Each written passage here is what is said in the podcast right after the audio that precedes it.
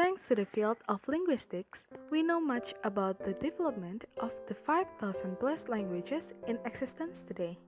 We can describe their grammar and pronunciation and see how their spoken and written form have changed over time.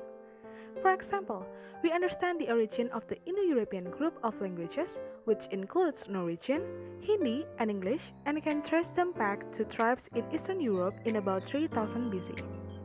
So, we have mapped out a great deal of the history of language, but there are still areas we know little about.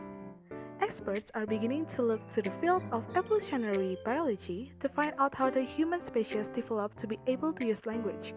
So far, there are far more questions and health theories than answers.